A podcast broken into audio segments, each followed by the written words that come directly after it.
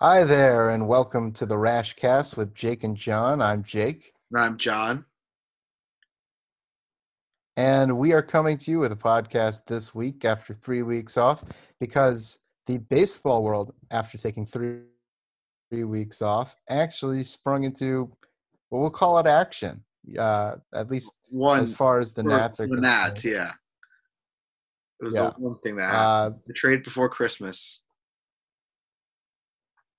Yes, the trade before Christmas. The Nationals acquired Josh Bell, first baseman for the Pirates, uh, in exchange for two pitchers, one of whom is 19, Eddy Yean, and the other one is 26 year old Wil Crowe, uh, who, apart from having a name that, if you sound it, say it quickly, sounds like the band Wilco.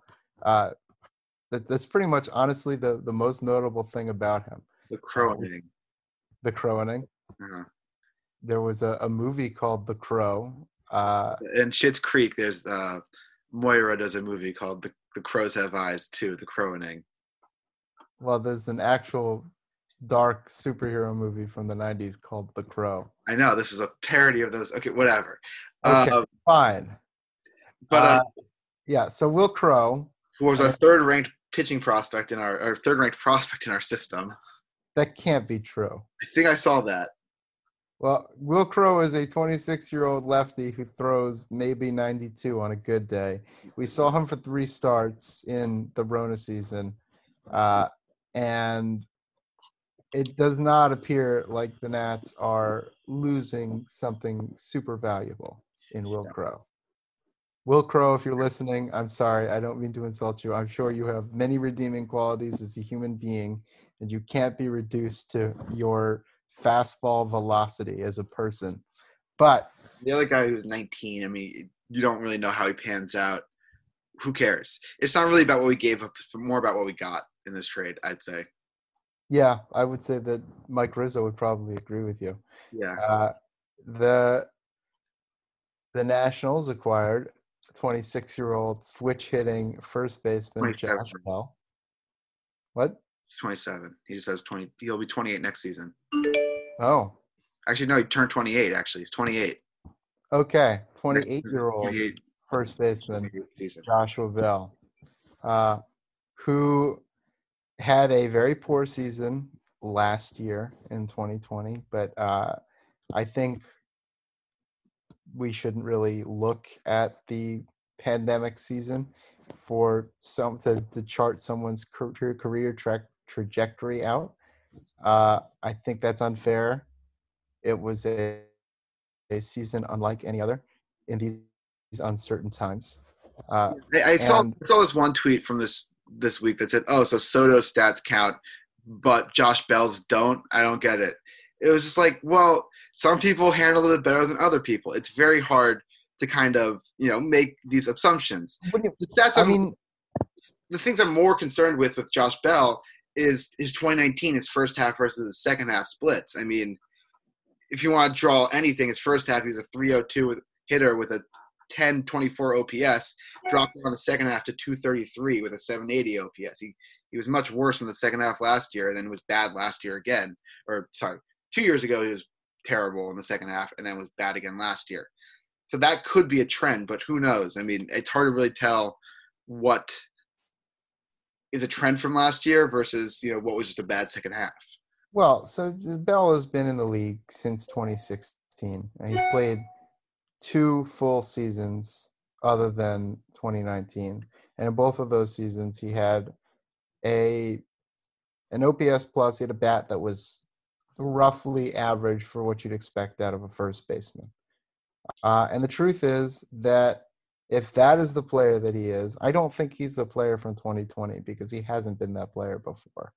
Uh, but and to your point, I think you eh, to the extent that Soto's season counts, like you you don't think of it as having been like if he had done what he did over 47 games over 162 that would obviously be far more impressive Mm.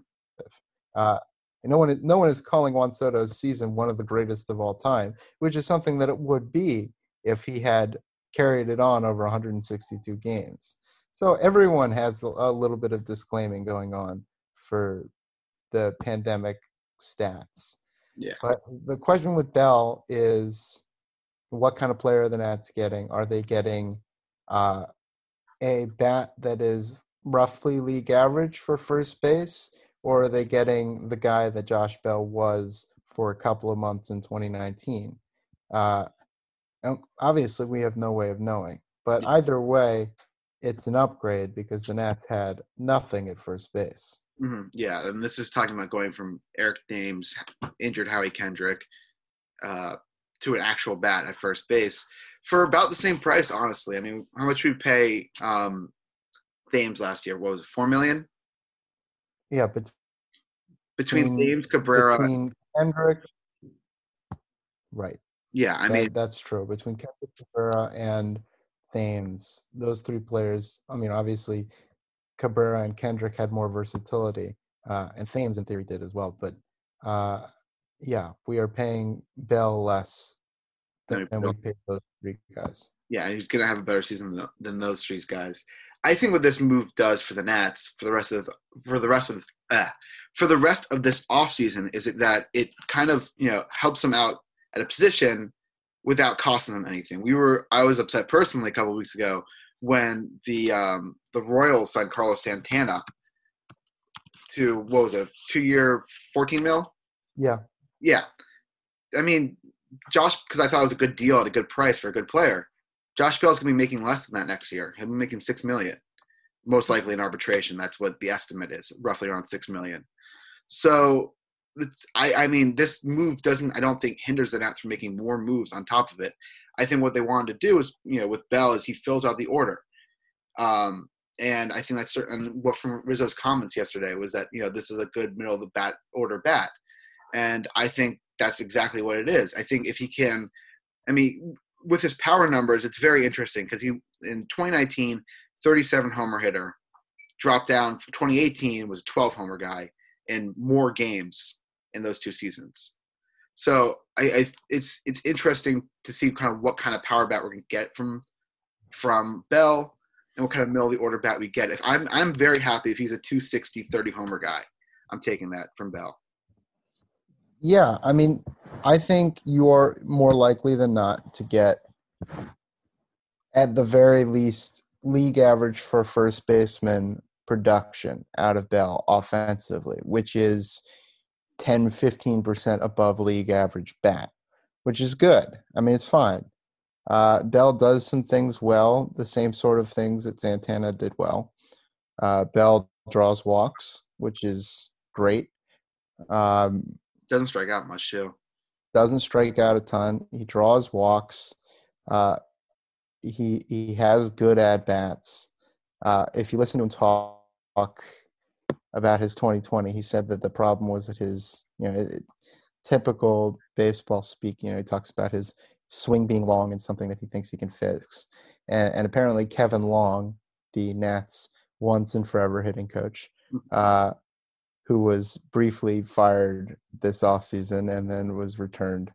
That was a strange story. Awesome. But uh, uh, he has been apparently poring over Bell's swing. I mean, and and there was some talk about the analytics team, the Nats analytics team, thinking that they can get more out of Bell or that he's the player from 2019 and not the player from before or after 2019. I think that that is all the sort of eyewash that you say after you've acquired someone. Yeah, but this, but also you know sometimes players need a change of scenery. I mean, that's the truth of the situation too. I mean, especially leaving Pittsburgh helps a lot because Pittsburgh is a hellhole. Yeah, I can't. I can't imagine the kind of lack of drive to succeed in a place like in Pittsburgh during a pandemic. Mm-hmm. Uh, a team that's not trying, no fans in front of you. I mean, it, it must have been hard. Beautiful stadium, though. It's a nice stadium yeah. with nobody in it. Uh, but the the question here is, uh, I guess the problem that I have with this move, if I have to have a problem with it, which I don't, uh, is that it doesn't really tell us anything about where the Nats are going from here. No. Uh, all of their options are still on the table. Uh, they they fill the need that, my opinion, is that first base is is lower on their list of needs uh, than third or obviously especially the outfield. Mostly because I think that it is easiest to cobble together something that looks like Josh Bell out of discarded pieces. But sure, but but it's not like Josh Bell is the reason why we won't get Michael Brantley or we won't get you know someone else in the outfield. Josh Bell isn't the reason that this is going to happen. No, I, it's just you know something also. I completely agree with that. And why why spend nine million dollars on a cobbled together Josh Bell when you can spend six million dollars to get Josh Bell? That's I mean that's fair, and uh, I mean there are still reasons for. I mean the, the Nats approach in 2020 could well have worked at first base. I thought it was risky. The Nats replaced Anthony Rendon to the extent that they did uh, by creating a series of platoons at all of their various positions. Uh, and, and, frankly, it's impossible to evaluate it and, and how it could have worked in 2020. Obviously, there were some con- concerning things. You know, one of the platoons was supposed to be a third base, and it was sort of contingent on Carter Kieboom taking another step and instead he took a huge step backwards to some extent. I think he uh, stepped. I want to say he took a step backwards. Yeah, he got better in some respects and worse in some others, but he was starting from a very low yeah uh, point. Uh, and I, I'm not advocating that they they do that again at all positions, but first base it was the idea or it was the place where that idea was soundest. Sure. And that's in I, I just don't I don't get why you're so committed to this kind of idea that the Nats should do this again. I'm not committed to the idea. I'm committed to the the belief that the Nats had bigger needs than first base. Uh, in 2019, the Nats were a top five team offensively at first base, despite not having anyone play more than 50 games there. Uh, between Zimmerman and Kendrick and Cabrera and uh, I'm sure there was someone else. Adams. Uh, you say Howie? You say I did. Okay. Yeah, I'm forgetting Matt Adams. Uh, the Nats managed to turn. You know, they had success with a, a platoon of veterans. I think that there are going to be a lot of veterans available at that caliber of player uh, and I think that you know, it's I, I shouldn't say that it's bad that they address this need because the got, other needs that they, they have honestly in 2019 they got very lucky. They got a huge performance out of a 35 year old howie kendrick. They got a huge performance out of a you know looked like washed up Asdrubal cabrera.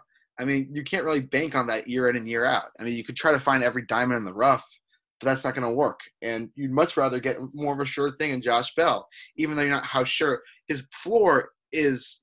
And I'd say his floor this year is an 800 OPS guy, which is kind of what you get from all these hop together guys. Yeah, no, I I agree. My I, problem is is that they address this need first, but, but they're they're practical from making other need addressing their other. Right. And there are practical reasons that they did that. Yeah. Uh,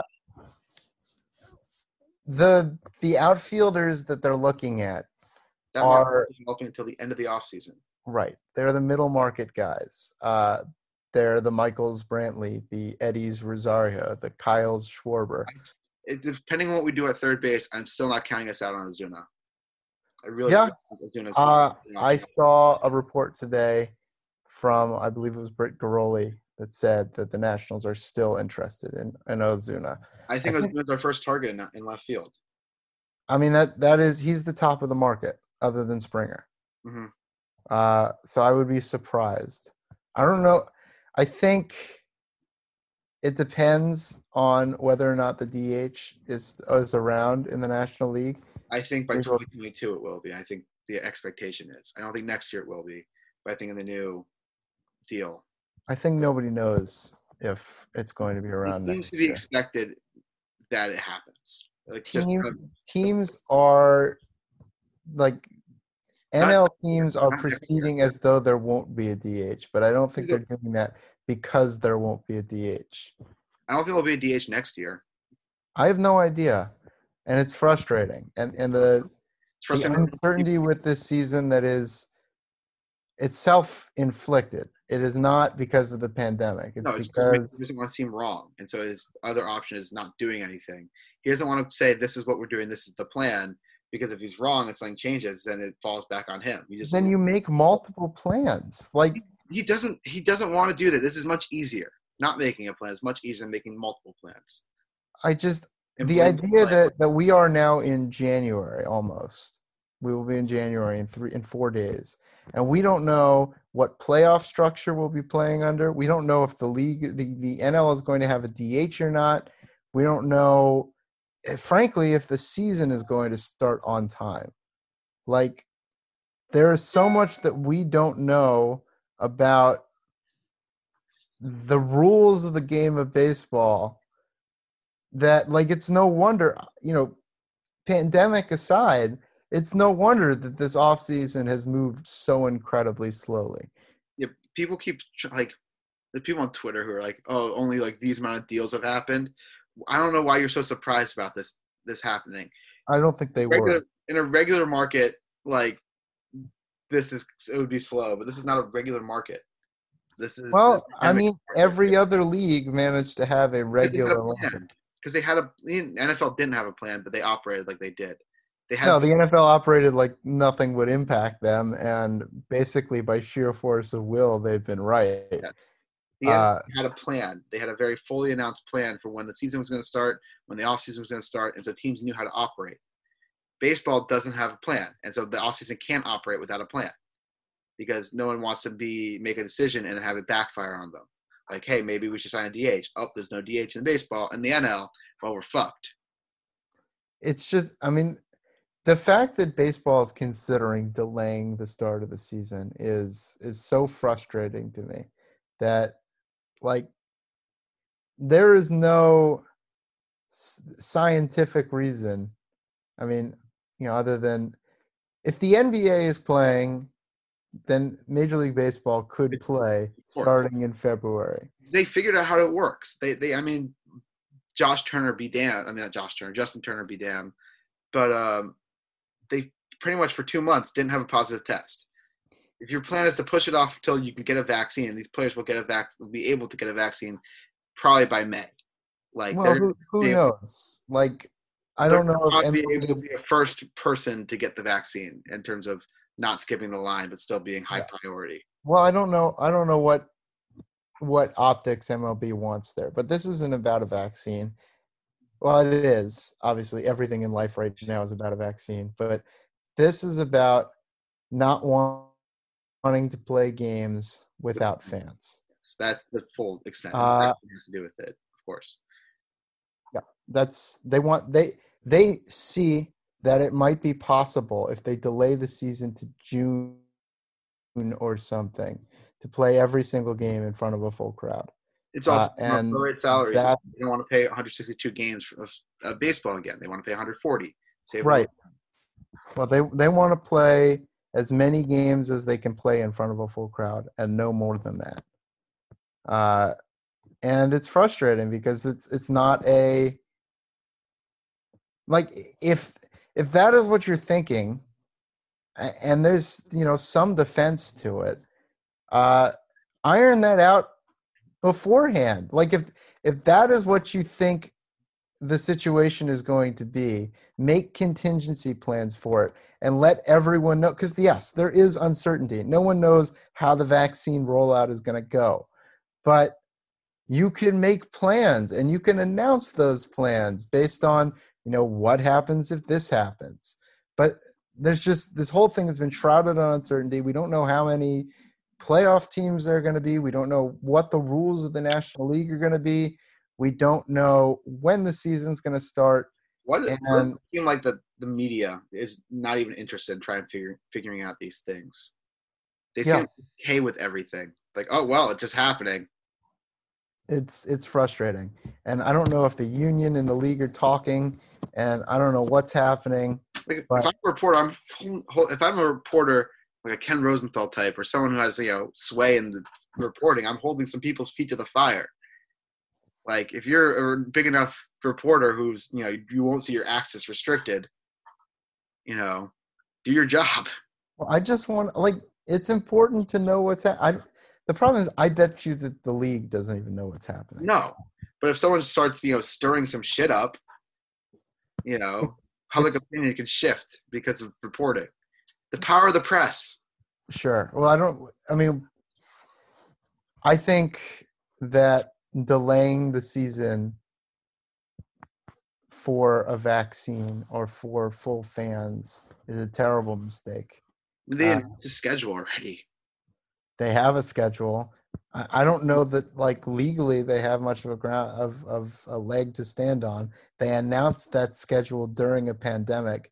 The idea that they could invoke force majeure because things are getting better faster than they expected, and so now there's a chance that they can play in front of fans. Like Yeah. that doesn't seem plausible.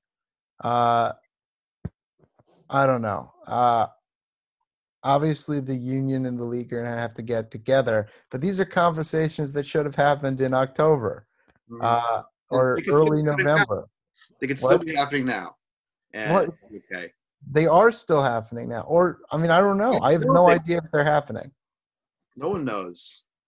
It's really frustrating, but But anyway, on the merits of the the move, I like the Josh Bell move. The Nats have solved their first base problem. I think third base, outfield is a bigger priority than third. Uh, I like a Eugenio Suarez. I third. really like Suarez. I even like him over Bryant because Suarez is under contract longer and you don't have to break the bank to get him as much in terms of extension. I mean, he's he's already got his extension. It pays him fifteen million dollars a year for, I believe, the next three years. Yeah. Uh, he's going to cost more in terms of prospects, and it isn't like the Nats have those growing on trees. They'll probably have to give up someone to get him. Although the Reds are in fire sale mode, so I don't know how much they'll have to give up. Yeah. Uh, but I think I think I don't want to say it's time to give up on Carter Kieboom because I've been burned before. Uh, By Giolito. Lucas Giolito. But I think that if the Nats, with this incredibly old pitching staff that they have, with one year left of of Max Scherzer, with who knows how many years left of, of Stephen Strasburg being healthy, although I think you can't really read much of anything into Last the year. 2020 season No. um, with with Corbin, you know, still having four years left on his deal, being 31 years old now, uh, the Nats would be better served adding a veteran player like Suarez with a you know a ceiling at three to four wins, uh, than they would waiting for something to happen with Carter Kieboom. Yeah. Uh, this should be an all-in win now team uh, to the extent that that's possible because again they have been an all-in win now team for the last three four years and what that's left them with is a farm system that's pretty depleted Mm, uh, but to the extent that they can get Suarez, I think they should. And uh, Schwar- get Schwarber. You can even still sign Brantley. I mean, it's not like that'd be like thirty million if you get them all. Right. Yeah. I mean, it's there's a lot of options at the range that the, the Nats are looking in the outfield on the free agent market. So, so Suarez's contract his next four years is ten about eleven million a year. Right. Good deal. It's a very good deal. Yeah, it's very below market, uh, which is one of the reasons he's going to be expensive in terms of prospects because even during a pandemic year, he's the type of salary that people can afford to take on. Mhm. Um, but the Nats have a lot of options in the outfield. They've got Ozuna if they want to play at the higher end of the market, Brantley, uh, who I think, left-handedness aside, his skill set plays really well with the Nats. If you could get if you could get like Suarez, which again, if, and then you still want to spend and you get Brantley, that lineup is deep. I mean, that's a good lineup. It's a very good lineup. I think Brantley is an ideal two-hitter for this team. So what do you do? in front of Soto? So it's Turner's Brantley, Soto, Suarez, Bell Suarez, Bell in that lineup. Yeah, would be yeah. But even if if you can't get if you can't get uh, Suarez and you stick with Kieboom, then uh, I would still hit Brantley second, and Soto third, and then Bell behind him. Um, and as a lot of people have been saying, Bell has uh, platoon splits. He hits righties better than lefties, which leaves still space on the bench for Ryan Zimmerman if he wants to come back. Uh, and I think he'll come back. I don't know. I mean, it depends on what he want, what he wants to do. Does he he wants to come back. does he like his family? No. Does he want to spend less time with his family? Well, find year with them. That's enough time. Exactly. Speaking of coming back and not coming back, I think we'll end the show on this note. Um, with uh, our our dear friend Howie Kendrick retiring. Yeah. Yeah, Uh, the man was here for three and a half years. Uh, and in that time, he came up with the two most iconic moments that the Nats will ever have. And I don't think there's there's any. Well, I'd say I'd put I'd put Soto's wild card hit over his grand slam, and then I'd put the home run on top of that. You think that I don't know. The wild Uh, card was such a monkey off the back, though. Like, oh, we can win actually, and it was from Soto. Like, in the photo, I don't know. I, I'd take Soto's wild card win over Kendrick's Game Five Grand Slam. Either way, the 2019 postseason in which Kendrick hit the two biggest home runs in Nats history. And then Uh, and- between that, he won a LCS MVP. Right. Uh, the guy deserves a statue at Nats Park for that alone. Uh, he, I remember. I remember in 2017 when uh, the Nats traded for him. Um, I was watching like MLB Central, and Mark DeRosa said, "Howie Kendrick's the type of player who wins your team a championship. He's the guy who who will get the things done. You know, will be the type of player that you need to get the big hits." And that's exactly who he was for us in 2019. and he, I mean, God bless Dusty, but he could have been that guy in 2017 too. Yeah, Uh, there was there was an opening for him in left field that was Jayson Werth. yeah. The Dusty stuck with his veteran over his slightly younger veteran. Uh, and I mean, we don't need to relitigate 2017 now that we have a championship. yes, Uh, but yeah, Howie Kendrick single-handedly, in a lot of senses, won the Nationals a championship. He has the the home run in the World Series in Game Seven is considered by championship wins uh, a WPA to be the tenth biggest play in baseball history, uh, which is awesome yeah. uh, to to have been involved in that. Uh, and for a veteran role player to have such an outsized importance to a baseball team is just it's one of those like one of those cool things about baseball. Baseball has a system set up so that you know in basketball if there's a big moment in a game that big moment is more than likely going to be handled by the big name player. Baseball isn't like that. In baseball, all nine hitters hit. Brett Phillips, hero of the World Series for the Rays this year. Exactly right. I mean, the game can come down to any player.